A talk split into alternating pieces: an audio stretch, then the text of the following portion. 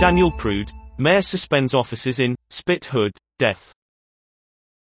Daniel Prude, who was unarmed, died a week after police in Rochester, New York, restrained him.